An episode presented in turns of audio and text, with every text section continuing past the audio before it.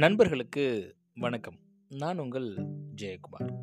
எப் and flow இது ஒரு இங்கிலீஷ் இடியம். இதற்கான அர்த்தத்தை தேடுறப்போ நிறையா வந்தது.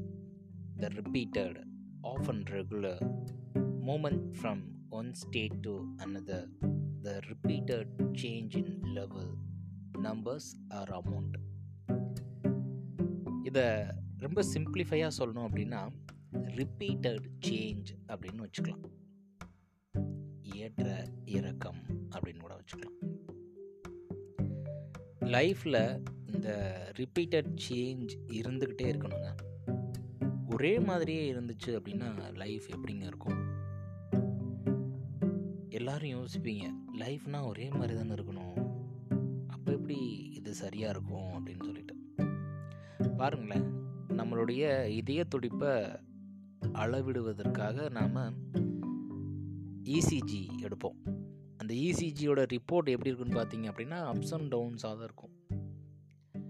ஒருவேளை நம்மளோட இசிஜி ரிப்போர்ட் ஒரே ஸ்ட்ரெயிட் லைனாக இருந்தால் எப்படி இருக்கும்? நாம் உயிரோடு இல்லைன்னு அர்த்தம். அப்போ நம்ம உயிர்ப்போடு இருக்கிறோம் அப்படின்னா இசிஜி கூட அப்ஸ் அண்ட் டவுன்ஸில் தான் இருக்கணும் அப்படின்னு இசிஜி நம்மளுக்கு எடுத்து சொல்லுது.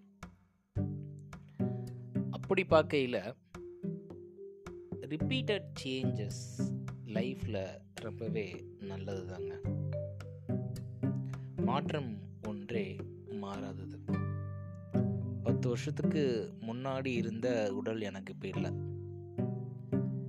போன வருஷம் இருந்த தலைமுடி இப்போ எனக்கு இல்லை. டெய்லி என்னுடைய தாட் ப்ராசஸில் ஏதாவது சேஞ்ச் நடந்துகிட்டே இருக்குது பத்து வருஷத்துக்கு முன்னாடி இருந்த நட்பு வட்டம் இப்போ அதிகமாக இருக்கு பழைய நண்பர்கள் குறைஞ்சிட்டாங்க புது நண்பர்கள் அதிகமாயிட்டாங்க. என்னுடைய பேஷன்ஸ் அதிகமாயிருச்சு. தேடலும் அதிகமாயிருச்சு. அப்போ இந்த ரிப்பீட்டட் சேஞ்சஸ் லைஃப்பில் நம்மளை என்ன பண்ணோம் அப்படின்னா ஃப்ளோட்டிங் ஆகிட்டே வச்சுருக்கோம்.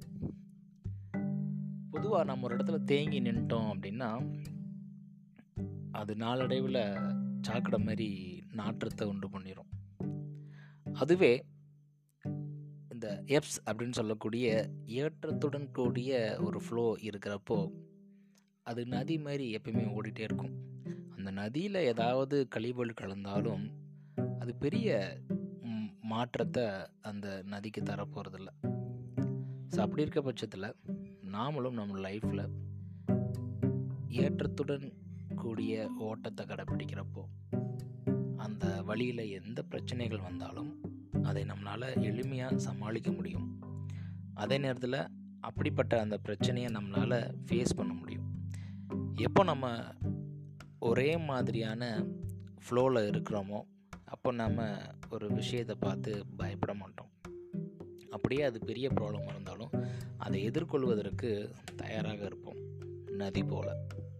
நன்றி நண்பர்களே. மீண்டும் நாளை இன்னொரு பதிவில் உங்களை சந்திக்கிறேன்.